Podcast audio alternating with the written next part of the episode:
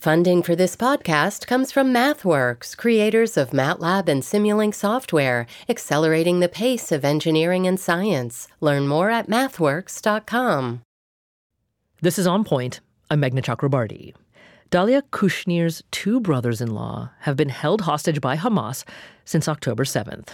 Their names are Eitan and Yair. They're 37 and 45 years old. Dalia and her family had to wait more than a month after Hamas's attack before they found out that her brothers in law were still alive. The first time we got to know something was on November 25. They started liberating women and, and children. And one of the women, actually, two of them, said that they saw them. Um, I think it was the first time that we could actually, for the first time, breathe. And we knew that they're not injured, at least physically, and that both of them are alive. They're not being kept at the same place, but both of them are alive.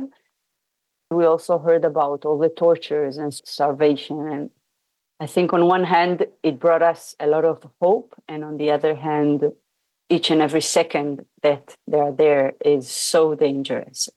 Eitan and Yair were kidnapped from kibbutz Nir Oz, near the southern border between Gaza and Israel.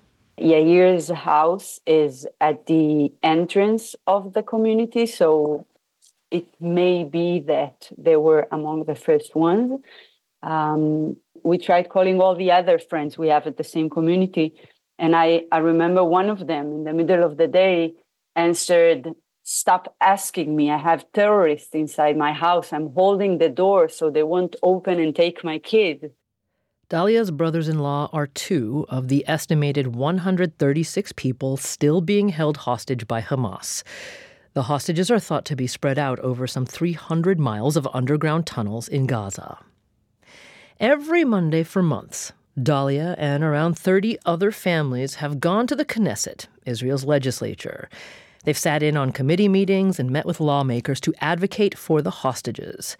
They've shared their stories to try to push lawmakers to do something, to do more. But on Monday of this week, it was different. I was looking at the list of all the committees that were being held that day, and none of them was dealing with the hostages. I entered to this commission that was dealing with those inspectors that are going on the buses to check that people actually paid the fee. And, and I was devastated. I was devastated asking them, how come they're dealing with it? I mean, this is not something important. This is something that can wait till after the war. The families were furious. They stormed into a different room where the Knesset Finance Committee was having a hearing. So we entered to that commission and yeah, we interrupted and we told them the truth in their face. And we we're not nice and not polite showing them that we're not going to be silent. Dalia says that lawmakers in the Finance Committee have shown a strong willingness to advocate for issues before. A year ago, a former committee leader left the Israeli government to protest a debate over whether to sell bread on Passover. Dalia says she wonders why that issue was worth such public action, and the lives of her brothers in law are not. As an Israeli citizen, I'm struggling with the fact that my government is not doing enough. If they feel like us and they understand that this is the most important and urgent thing to do, so maybe they should be the one standing and being vocal about it and not waiting for us. We're tired. We we haven't been sleeping for 110 days. We we're devastated. We're we're broken. We cannot deal with that anymore. This is not our thing to do. The fact that the issue of Israel's hostages did not appear on any committee agenda this Monday is not the only sign of growing divergences within the Israeli government over how to get the hostages back or how to proceed with Israel's military strikes on Gaza, which have killed, so far, more than 25,000 Palestinians. At least one high level government official has openly questioned whether the war is winnable but this week, following the deaths of more than 20 Israeli soldiers in one day, Prime Minister Benjamin Netanyahu paid tribute to them, saying that the military, quote, would not stop fighting until total victory is achieved, end quote. Well, Dahlia Scheindlin joins us now to help us understand the divisions that exist in the Israeli government and their significance. She's a public opinion researcher and international political strategist, as well as a columnist at Haaretz. Dalia is also author of the book The Crooked Timber of Democracy in Israel Promise Unfulfilled. And she joins us from Tel Aviv. Dalia, welcome back to On Point. Thank you for having me on the show, Meghna. Could you first tell us where you see the most uh, important divisions within the government? Where are they right now? Well, there's a couple of different flanks of those divisions. I think that the most uh, some two of the most visible divisions are what we might consider to be to Netanyahu's left or right, although I would hesitate about using the word left for anything with relation to this government. Uh, let me just remind people that the original coalition involved 64 out of 120 parliamentary seats and four different parties, which since because of, some of them broke up, they became five. But that included Netanyahu's Likud and very extremist ultra nationalist parties alongside the ultra orthodox religious Jewish parties. So that's what we might call the far or uh, extreme right wing flank of the current uh, government makeup because what happened is after the war, we had a party that is generally on the center right in Israel, or Israelis view as center right. That's the party called National Unity, which joined the war cabinet. And that's headed by Benny Gantz, who is the leader of the party and former chief of staff.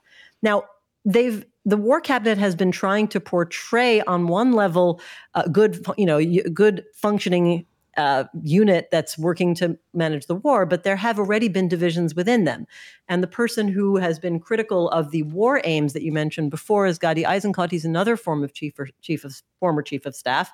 He is from that National Unity Party, and he has openly said, and rather, uh, I would say, oh, rather rather surprisingly critical remarks, considering that he is part of this war cabinet, that he is not co- convinced that these aims can be accomplished because the aims have been stated in a way that's too broad, too general, and they're hard to define specifically uh, destroying Hamas's military and governing capacity. The government doesn't really explain what it means by that, how mm. that's to be measured, and who's what's to happen in Gaza afterwards. Well, so da- that's one division. Dalia, can I just division, jump in here yeah, for a second? Think, yeah. Sorry, I, I, don't mean to sure. cut you off, but since you mentioned Gadi okay. Eisenkot, I want to actually play yeah, a little um, excerpt from uh, an interview so that listeners can actually hear how outspoken he has been, um, as you mentioned, which is quite unusual. So, first of all, I also want to add uh, for listeners that um, Eisenkot served as chief of staff of the Israeli Defense Forces from 2015 to 2019. He served in the IDF and the Israeli military for, what, more than four decades as well.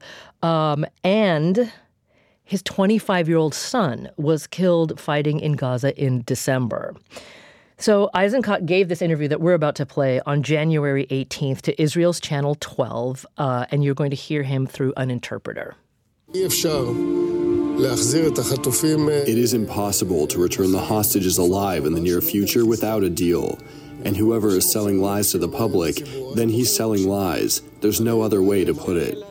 Dalia, I want to um, hear from you about the other uh, divisions in a second, but can you tell us a little bit more about why this is so significant that someone like Eisenkot would be so publicly critical? Yeah, well, first of all, I might want to add that also Eisenkot's nephew was also killed in the fighting mm. in December. So he is twice bereaved in this whole thing.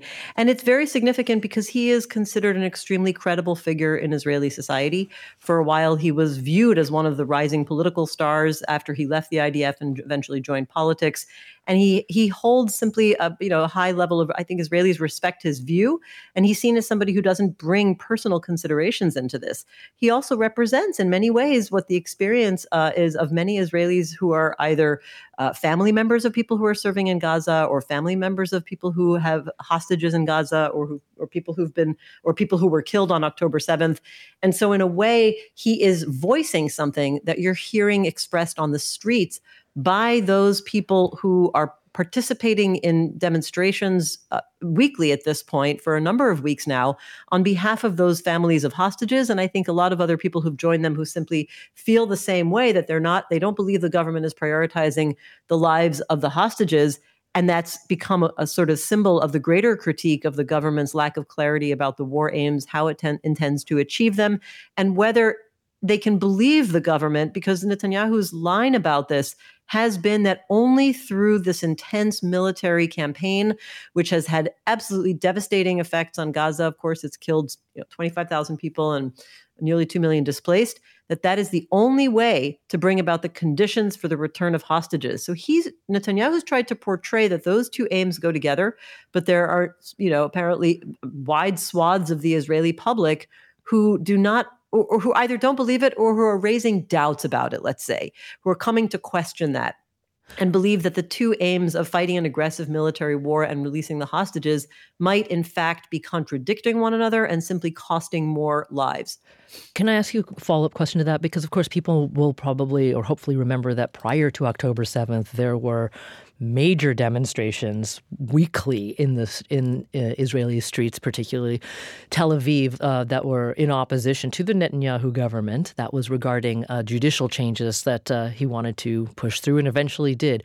But it did seem as if um, his government was on the line back then. So now hearing that um, there are protests growing once again, both about the handling of the hostage situation and about whether or not uh, Israel's military actions are warranted or effective is really, really interesting to me, Dalia. But how does that square with um, the fact that? Uh, from you know every Israeli we've spoken to over the past many weeks, there's still this profound sense of insecurity, right? That was the number one thing that Hamas managed to shatter. Um, so, it, are these are these protesters saying that there's a different way to achieve uh, or recapture a sense of security that's not a total all-out war against uh, Hamas? Okay, this is a very important question uh, because it raises a very important distinction. The, the, demonstrations that I've been talking about, I purposely called them demonstrations. I, I, for a while I was calling them protests, but I think it has to be made clear that the that the broader and bigger pro, uh, uh demonstrations that we're seeing weekly, mostly on Saturday nights, and uh, to support the hostages and to call on the government to prioritize hostage release, is very much trying to avoid a political uh, orientation. They are not trying to portray themselves as anti government. It's a separate protest that is actually a protest against the government and also supports the hostages that has also been growing over the last number of weeks. And they are trying to combine forces with the bigger one. But the people who well, actually, Dalia, hold on there. I'm going to allow you to pick up your thought when we come back from the break, because otherwise, uh, the smart person on the other side of the glass is going to turn off my microphone. So today we are talking about really what's happening within the Israeli government right now, and we'll have more in just a moment. This is On Point.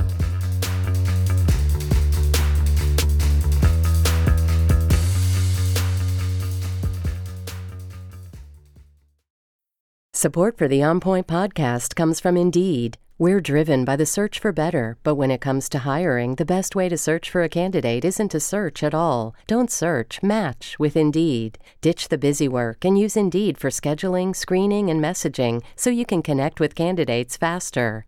And listeners will get a $75 sponsored job credit to get your jobs more visibility at Indeed.com slash OnPoint. That's Indeed.com slash OnPoint. Terms and conditions apply. Need to hire? You need Indeed.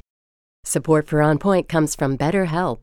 If you had an extra hour in the day, how would you use it? BetterHelp Online Therapy can help you figure out what's most important to you so you can prioritize it. Learn to make time for what makes you happy. Just fill out a brief questionnaire to get matched with a licensed therapist and switch therapists anytime for no additional charge. Visit betterhelp.com slash onpoint today to get 10% off your first month.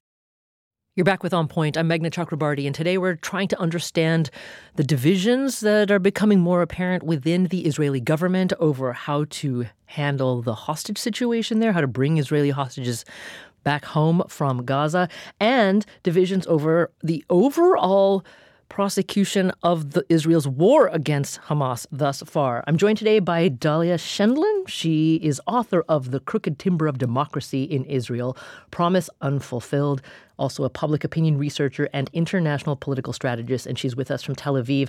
And Dalia, I'm sorry I had to interrupt you there just to take that quick break, but pick up on your thought about what the demonstrations, if not protests, in the streets in Israel right now really represent. Yeah, well, uh, my thank you. My point was that we have both, and it is complicated to explain. I would say if you're looking at the hierarchy of demonstrations slash protests, the biggest demonstration are those on behalf of the families of the hostages and their supporters who would like the government to prioritize their release, but do not want to be seen as taking a political position for or against the government. But there is a growing contingent of people who are coming out in purposely to protest the government and who are blaming the government for everything that happened on October 7th, after October 7th, and many of them are the same people who were protesting the government before October 7th. And that group has been growing into the thousands, maybe even 10,000 in demonstrations that I've seen, and they've become increasingly assertive about their message and their tactics, uh, and they're sort of demonstrating alongside the hostage families because of course they support also the government behaving differently and in terms of its management of the war. I should say there is also a small cluster of israelis who have become more uh, um, again assertive but uh, just a smaller group who are protesting the war itself and who are calling for a ceasefire calling for the preservation of civilian lives on both sides um, and calling ultimately for israel to support a longer term res- polit- political resolution to the conflict in the form probably of a two state solution or any political mm. resolution. And that is certainly a smaller group, but they have all started to turn out onto the streets. Um, and not only in one city, there are also small clusters of supporters, for example, of the hostages uh, and their families and uh, advocates for them in Jerusalem. They've camped out in front of the close to the prime minister's residence, including at the prime minister's private residence in Caesarea, not just in Jerusalem. Uh, and so we are seeing a lot of discord within Israeli society. It reflects what we're seeing also in survey research, which is deep discontent with both Netanyahu's leadership and this government. Okay.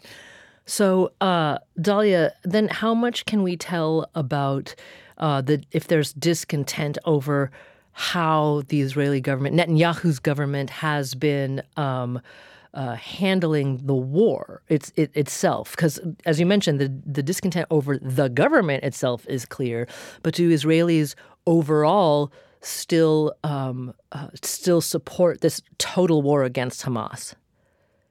Well, they pretty much do, and we know okay. that from survey research and everything we, we've seen in different. The surveys ask many different kinds of questions, whether it's you know whether uh, Israel should support a ceasefire, whether Israel should, uh, whether Israel thinks it's justified to be doing what it's doing, and whether the even a recent survey by the Peace Index at Tel Aviv University talking about asking people whether it's justified to see the number of casualties we're seeing on the Palestinian side, and the vast majority, I should say, primarily among the Jewish population, because of course the Palestinian citizens of Israel are part of these surveys and mm. they have extreme, you know, quite the opposite views. But overwhelmingly, Israelis do support the war itself, which makes it very complicated for that bigger demonstration that I mentioned who are trying not to be political. They want the hostages to be released. They want some sort of a deal to do that, but they are not necessarily supportive of a permanent ceasefire or an end to the war. And in fact, what we're seeing this week is also protesters in the other direction, including from the families of hostages, some of them more right wing, who have gone to the, some of the crossings where uh, aid and food are getting into Gaza to try to protest the fact that there is any humanitarian aid getting to Gazan civilians. And that also brings me to the point that we started with in the beginning about the division on the other side of the government from the far right, which was the original government. And there, you know, supporters taking this, so either supporters of the government or even if they're not supporters of the government, but they simply think that the that their only criticism of the government is that it isn't going far enough mm-hmm. in terms of uh, in terms of uh, the fact that the government has allowed, for example, humanitarian aid into Gaza, and this is very difficult to uh, to admit that this is uh, part of how Israelis think. But one of the very common themes you hear from mainstream re- media outlets, and you hear it from those families who are protesting the humanitarian aid, is that the only way Israel will cause uh, either got Hamas to release the hostages or the only way Israel can somehow topple Hamas is to pressure the civilian population by denying the humanitarian aid. This, I remind people, in a situation where nearly 2 million Palestinians have been displaced, half the buildings in Gaza are gone, completely razed, 25,000 people killed, over 10,000 children. And yet, these are the realities of how people experience what happened to them in Israel and their response, which I think has caused you know many people in Israel to completely lose sight of the suffering of civilians on the other side. And I dare say it's a mirror image. We see mm. that war is deeply damaging to people's sense of empathy on both sides. Dalia, this is exactly why we wanted to have you back on the show today to help us understand sort of the, the, the contradictions and complexities beneath that headline of divisions in the Israeli government. What you just said was so so revealing.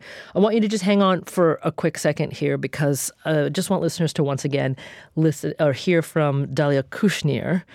We heard from her at the very top of the show. Her two brothers in law are still being held hostage by Hamas, and she says the the release of hostages or or getting them back home to Israel should be the government's first priority, no matter what, because Dalia says human lives are in the balance. Our prime minister is saying that he's not going to stop the war by any chance, and we need him to stop the war if there's going to be a deal. And I'm not even saying a good deal because there's not such a thing, a good or a bad deal. Jewish values are all about and around the, the, the importance and, the, and, and we sanctify life. So, so there's no higher or lower price for life. And here is Prime Minister Benjamin Netanyahu himself. On January 21st, so just four days ago, Netanyahu rejected a proposed deal that was offered by Hamas that would have provided a period of a ceasefire and release hostages, but Hamas's suggestion included Israel's complete withdrawal from Gaza and leaving Hamas in power there. But Netanyahu rejected it, and here's what he said. I utterly reject the Hamas monster's capitulation terms. Only total victory will ensure the elimination of Hamas and the return of all our hostages. Israeli Prime Minister Benjamin Netanyahu there. You heard him through an interpreter. Well, joining us now is David Makovsky. He's a distinguished fellow at the Washington Institute. He worked as a senior advisor to the special envoy for Israeli Palestinian negotiations uh, in the State Department from 2013 to 2014. And he's also director of, of the Koret Project on Arab Israel relations. David, welcome to On Point. Delighted to be with you, Meghna. So Dahlia took us through uh, in detail some of the the divisions currently right now both in the war cabinet and amongst, um, you know, let's say the far right uh, in um, in the Israeli government, and perhaps even to the left. Are there any other places that we should look specifically to understand um, divisions uh, that are opening up within the Israeli government? Well, I think where I agree with uh, almost everything Dalia said. I, think if I had one, uh, maybe just you know, you know, gentle disagreement, it's that I think when people like uh, Netanyahu and Gallant say military pressure is what's needed, I think they are also at the same place that it's only through a negotiation that you're going to get these hostages out. Uh, they look at November, uh, which was like kind of the peak of, uh, in terms of number of Israeli soldiers that were in Gaza. Now the number of reservists have dropped from 360,000 to under 100,000, and they got over 100 people out. So I, I would be a little careful of what I think is a false choice between do you want to pursue the war or do you want to negotiate? I think everyone believes you have to negotiate. Brett McGurk of the White House, you know, the President Biden's uh, special coordinator in the Middle East, is out in the region this week in, in Doha and in Cairo. And that's clearly where the center of gravity is. And, and you know, you could disagree with the prime minister uh, in terms of, you know, his tonal emphasis. But I think everyone understands the only name of the game is negotiations. All sides are going to posture to the press uh, about what they can accept in those negotiations or not.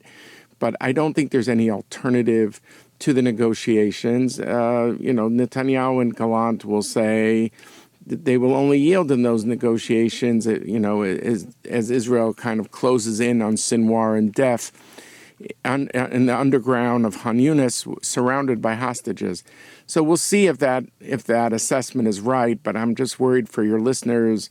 Some might think that it's either negotiations or fighting. I think everyone understands negotiations is the way out. Now I understand that you've actually met with. Um Israeli officials. This was yeah. late last year. Can you give us any insight to? Again, um, beyond the, the news reports of the things that are allowed to be made public, like how, yeah. how much is this sense of that negotiations are ultimately the only option? Did you hear that people uh, people being confident that there was a path towards uh, you know uh, furthering those negotiations, or was there, I don't know, some uh, uh, um, lack of optimism that major that progress could be made.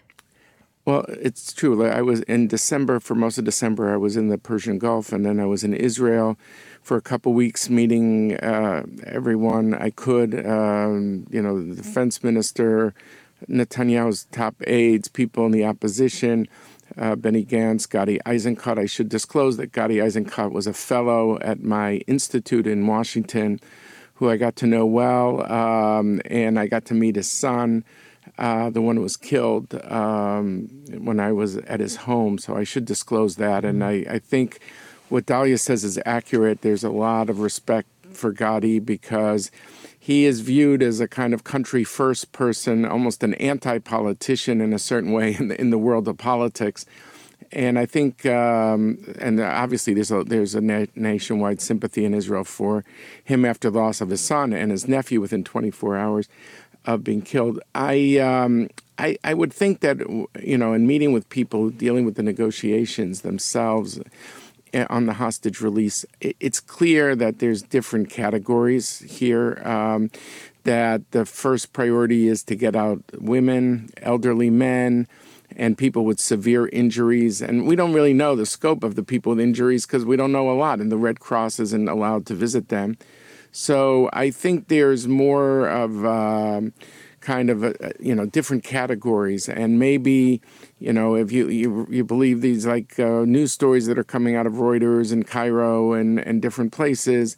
You know, we're talking about a phased approach. It's, it seems clear that Israel wants to focus focus on phase one, which is at least the relief of the release of these worst cases and uh, what it seems like is Hamas is saying, okay, we'll let the first part out, but you have to commit in advance that uh, that you're going to end the war.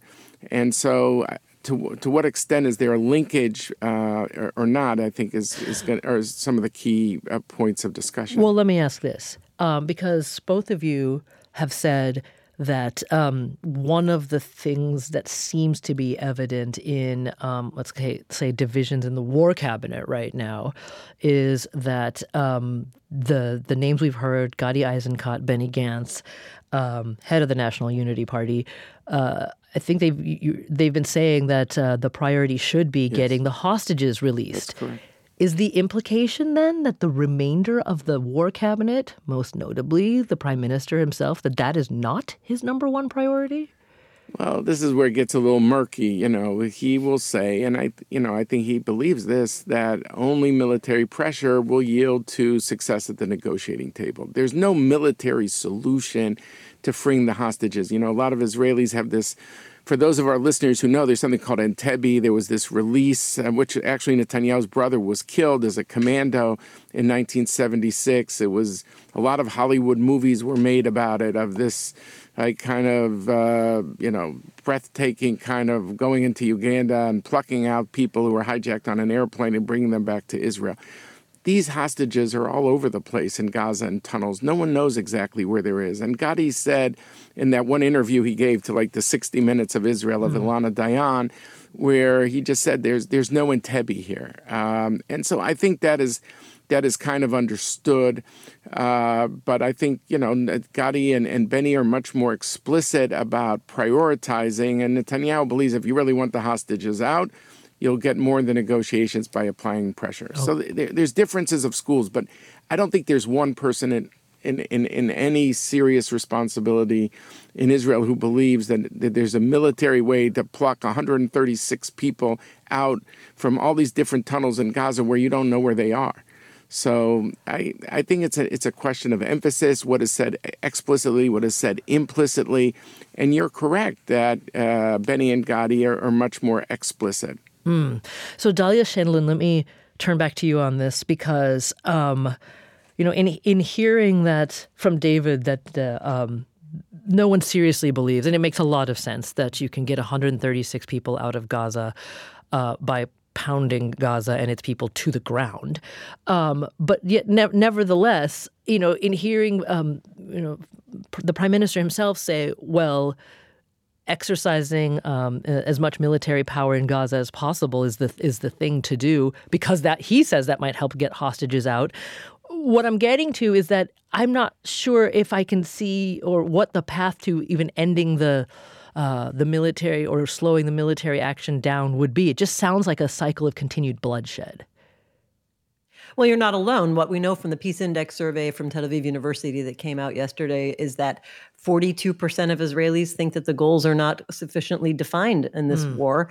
And so they are also asking similar questions, primarily around the issues that you're talking about.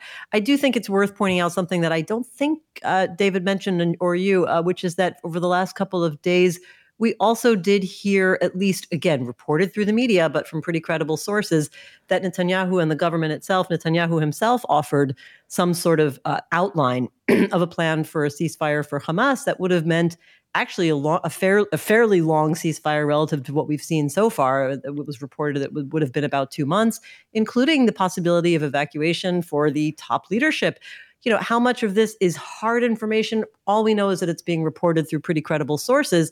And that was supposed to be his proposal for an exchange. Yesterday, AP reported that an Egyptian source said that Hamas rejected it.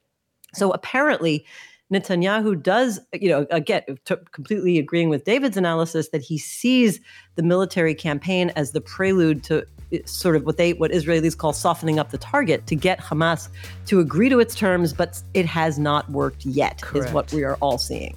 Dahlia Scheindlin and David Makovsky stand by for just a moment. We're trying to learn or deep more deeply understand uh, divisions within Israeli government right now over the best way to get hostages back to Israel or the best way to continue the Israel's war over uh, war in Gaza. So we'll have a lot more when we come back. This is On Point.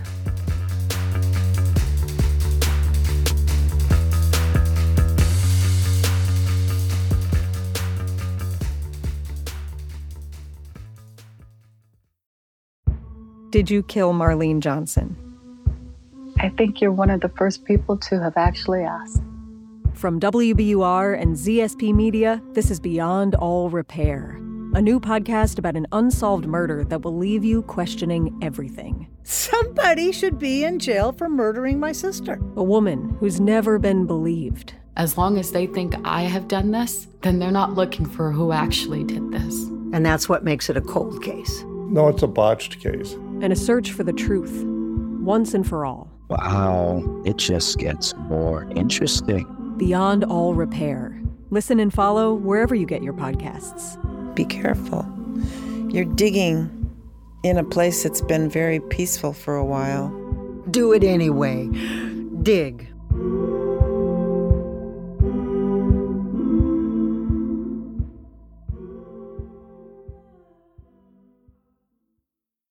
The world's clean energy future relies on ancient elements still in the ground. Without mining, there will not be a clean energy transition. But pulling them out of the ground comes at an environmental and human cost. Mining is intrusive, but the results are the building blocks for products that we use every single day.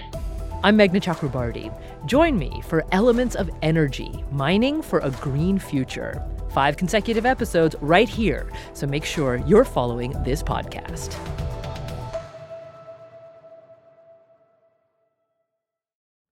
You're back with On Point. I'm Meghna Chakrabarti, and just a quick note on something we're working on for early next week, and it's about prescription drug prices. As you know, on average, Americans pay two to three times more for prescription medications than in folks in other developed nations. So, how much are you paying out of pocket for your prescription medications? And more importantly, how does that cost have an impact on you or your family? Have you found ways to get the medication you need for less money. So tell us your story by recording a message on the On Point Vox Pop app. If it's not on your phone already, go to wherever you get your apps, search for On Point Vox Pop, and let us know. Uh, you can also leave a voicemail at 617 353 0683. That is for early next week. Today, we're trying to understand what seem like divisions within Israel's government and particularly in its war cabinet over the handling of getting Israeli hostages back or out of Gaza and Israel's war in Gaza. More broadly, we're joined today by David Makovsky. He's a distinguished fellow at the Washington Institute. He worked as a senior advisor to the special envoy for Israeli Palestinian negotiations in the State Department from 2013 to 2014. And Dahlia Scheindlin is with us as well. She's author of The Crooked Timber of Democracy in Israel Promise Unfulfilled. She's a public opinion researcher and international political strategist as well. Dahlia, I want to ask you something in particular about the Prime Minister, Prime Minister Netanyahu, because as you very clearly laid out, even before October 7th, his government um, was facing a great deal of unrest in the streets and also in Israeli public opinion. And now, for as long as the war is going on, uh, as intensely as it is, even though, as David has described, no one seriously thinks that a complete military victory over Hamas is possible, is there a factor of self preservation at work here for Netanyahu because it seems, based on the reporting I'm seeing coming out of Israel, that there's a great fear that should the war end, he might also lose his government rather quickly after that. Well, it's interesting that you position that as a great fear. There are many Israelis, based on the polls, who would think that's a great uh, source of joy and anticipation. Well, I'll say a great right fear now, on Netanyahu's before. Poor. Yeah, Net- Netanyahu's yes, fear. absolutely. Absolutely. Well, I mean, of course, I look at the public as a public opinion researcher before the politicians. yeah. But I mean, it is exactly the division we're talking about. His numbers have been uh, you know, frankly, abysmal since the war started. They were not good before the war because of the extremely unpopular judicial reform and those massive social protests in favor of democracy and against the government's plans that were unprecedented. They had gone on all year. 39 weeks. October 7th was to be the 40th week. And Netanyahu's government was already facing you know a major kind of standoff with the public. And then after october 7th what we saw is that polls show that the the original coalition party is losing about a third of all their votes. The likud party netanyahu's party has lost about up to half of its votes in most surveys or close to half of its votes. And Netanyahu's ratings himself personally uh, have gone down dramatically relative to support for person you mentioned before, Benny Gantz, who is uh, the head of the National Unity Party and joined as the war cabinet, as part of the war cabinet. So we know that he's in a very bad position. But Netanyahu, you have to remember, he's an extremely seasoned politician. He's the longest serving Israeli prime minister.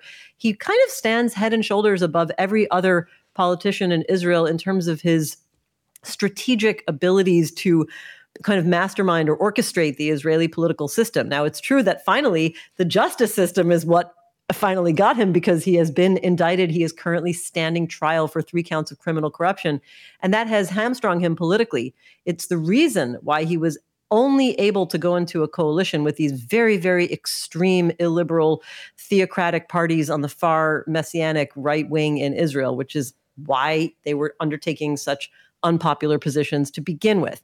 All of that brings us back to your original question, which I have been delaying answering because I think it's fairly a difficult one to, to be fair it's a very difficult one to answer. I think it is uh, something that people say in israel it's true political commentators have a great time you know uh, sort of uh, uh debating this idea of whether netanyahu really is um, stringing out the war or trying to continue the war for longer than it needs to that it needs to go on in order to preserve his political position.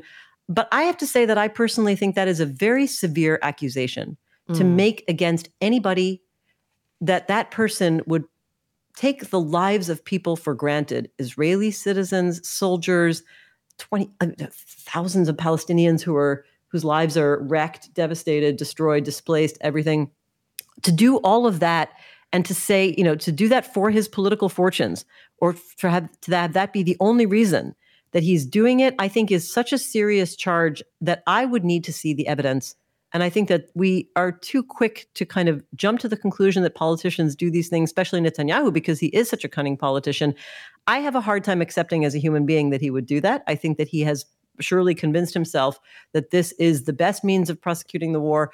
I disagree with him. I think, you know, personally, I think that uh, there are diminishing returns to this level of um, military aggression at this point, and the Israeli public certainly is raising those questions about it. I think the price is too high on the side of Gaza, but that's my personal opinion. And I think that Netanyahu clearly believes in what he's doing, but let's also name the truth that it does her, serve him politically. So you could say that is a maybe a consideration for him, or maybe it's a convenient benefit of what's going on.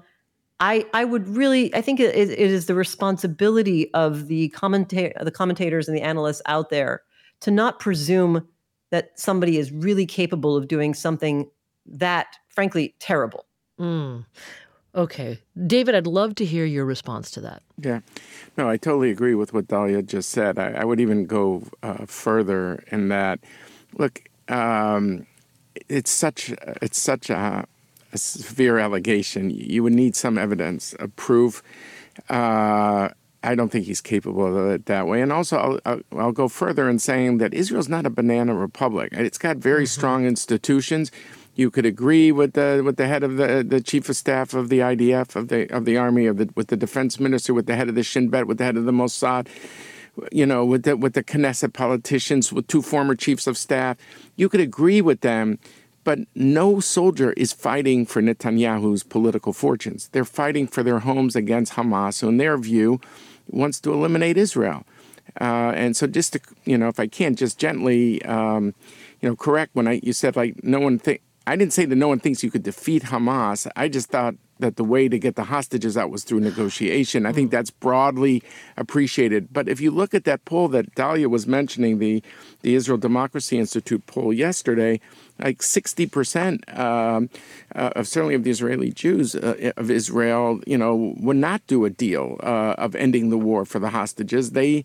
they see this as, as existential. They see this as no different than ISIS on its borders. I served in the Obama administration. We, you know, went all the way to Iraq to eliminate ISIS, and that was not down the street for us in America. So I think it's it's it's a very tough situation. Um, and and we'll I think we'll know soon enough because uh, this is the last big stronghold is Khan Yunis. That's where Israel is encircled to try to create pressure on on the underground tunnels. And we'll see if Israel succeeds I tend to think if there's a, a um, you know a ceasefire or at least releasing 40 of the hostages, some of the hostages, the war might look different afterwards. Already, Israel's, like I said, lowering the number of soldiers that are mm. involved in this war. So I think the trajectory is going to look very different. It's an evolving war. It, it's very different than it was uh, right after October 7th. Yeah. You know what? I'm very glad that bo- both of you mentioned that, and especially David, when you pointed out the, the obvious difference between the U.S. post 9 11 and what the United States military was asked to do in Afghanistan and Iraq and uh, uh, the the distance between Israel and Gaza. The distance between Israel and Gaza is nothing, right? They share right. a border, so that's a really really critical difference to understand.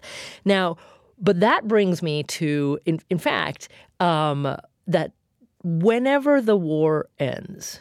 I nobody I can't nobody can say when when that me, might be right now, but Gaza will still be there, right? The people of Gaza will still be there. So the fundamental um, sort of setup that uh, that contributed to what happened on October seventh won't have changed very much. Um, what will have changed is that uh, the people of Gaza will have suffered a terrible price for Hamas's actions and the decisions of the Israeli military. So that leads me to the question of externally, we're continuously told that it's the United States that has the greatest leverage to um, to navigate uh, to help navigate Israel and potentially even the Palestinian people na- navigate towards some kind of end to the uh, the military hostilities right now.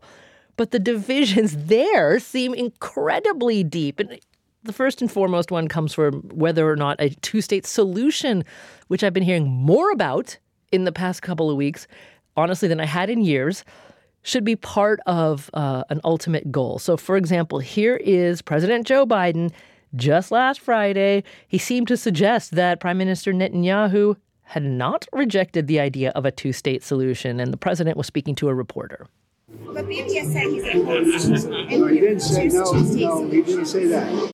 So the reporter said, but Bibi has said he's opposed to a two state solution. And you just can barely hear Biden saying, no, no, no, he didn't say that. He didn't say that. Well, here's Netanyahu in a part of this of a speech over the weekend after Biden's comment. My insistence is what prevented for years the establishment of a Palestinian state, which would pose an existential danger to Israel. As long as I am prime minister, I will continue to firmly stand by it. Again, the prime minister of Israel there through an interpreter. David, honestly, how would you rate um, the United States' effectiveness um, in this conflict so far? Right now, look, the U.S. has, has done an incredible amount. The president is is uh, so beloved, I could tell you, in Israel, that almost like he's the father of the country in terms of caring about their security, in terms of um, you know bringing the aircraft carriers that shut down any chance that uh, Hezbollah would. I think you know overwhelm the Iron Dome system in the north and engage in an all-out battle. Uh, it's hard to underestimate how much. I would say if Biden would run in Israel, he'd, he'd win in a landslide. Uh, I realize that 2024 is going to be much harder for him in our country. But I think what your point, um, Meghna, is really important. Right now, we're really talking past each other with the Americans and the Israelis when it comes to two states. And I really, here, I think the administration could do much better. I think uh, public commentators in the media, we're not we're not doing the hard part. Uh, the hard part is saying what sort of state. You know, I think Americans, when we think the Palestinians deserve a state, and I do, I you know, I, I want dignity for all sides. We think of it as Costa Rica, a demilitarized state. There are 21 such demilitarized states in the world. Uh, but when the Israelis here pull out, they felt they got out of Hamas, they got rockets. They got out of Lebanon, they got rockets. So their view is if I don't like the book, why would I see the movie in the West Bank? And we in, in, in America, in the public space, are not doing well in defining what sort of two state solution are we for and what sort of two state uh, situation is not a solution at all. Mm. We want Costa Rica, we don't want a mini Iran. And so it's not enough to just to come up. Are you for two states? You against two states? That I feel that's a bit lazy on our part. And we need to do a much, much better job. And I think the president, although I don't know if you've played the full clip, where he said he's about he's focused on the demilitarization dimension, which we say we, we also want something demilitarized, but in 2007, Hamas outmuscled the Palestinian Authority in Gaza and just took over. Mm-hmm. And the same thing happened in Lebanon. We're dealing with a situation of weak states where non state actors are able to outmaneuver, outmuscle these states. And if we don't drill down, shame on us, you know, that we're doing the lazy part. Do you think we'd have learned that lesson from Iraq, though, right? So I would think so. Are there other uh, are there other um, nations here that? Well, actually, let me scratch that question. From the point of view of the Biden administration, do you think there may come a time where, um, I mean, you sp- you mentioned November 2024 here, right? That mm. there would be there would come a time where um, the Biden administration gets a little fed up and says we are not getting in return right. anything politically positive for the effort that we're putting in in trying to be, you know, a, a good advocate on, okay. on, behalf of Israel. But go so ahead. So here's the big play, uh, Meghna. I mean, the big play, and the media will move towards this within a month or two. I'm convinced is that this administration is trying to do a grand bargain, a mega deal, however term you want to use, with Saudi Arabia and Israel, with a dimension that shows some progress towards statehood. Uh, it would be uh, it would be like the World Series, the Super Bowl, the World Cup, all wrapped together because Saudi Arabia is the most influential uh, Arab country. It's the most, uh, the leading Sunni state. It would be taking the Abraham Accords and putting it on steroids uh, it would be a huge achievement for the Biden administration as a foreign policy achievement of 2024. I think the administration is going to do it for its own strategic reasons, which is to minimize China's role in the Middle East. But I think there's no doubt, getting your question, there'll be a political payoff if he could pull this off. Once there is some sort of an off ramp off of this conflict, and maybe the hostage release is that off ramp, then there's going to be a pivot and the pivot is the Biden people wanting to think big. And, and we're seeing that behind the scenes.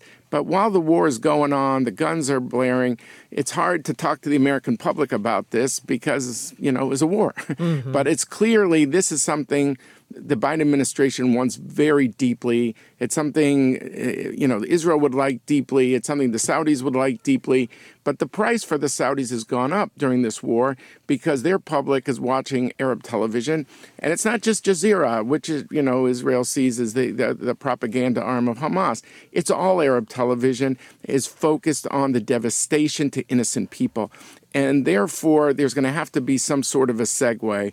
And this could have a huge political dividend for the Biden administration. I would argue that only Biden could pull this off. And, and if you don't believe me, listen to a guy by the name of Lindsey Graham on the Republican side who said, look, this is a Nixon goes to China moment. Only a Democrat could pull off this kind of breakthrough because you need two thirds of the U.S. Senate mm. uh, to, to involve, and part of this is it would be a, a U.S. Saudi military uh, uh, uh, relationship. Yeah. So you need Democrats and Republicans. It's a very audacious goal, and we'll see if it happens. I'm not predicting it'll work, but I think the administration is going to try. Well, and every day that passes that something doesn't happen is another harrowing day for the families of hostages still in Gaza, and of course, another day of vast death and suffering for Palestinians in Gaza as well. So, with that thought, David Makovsky and Dahlia Scheindlin, thank you both so much for joining us today. It's much appreciated. I'm Meghna Chakrabarti. This is On Point.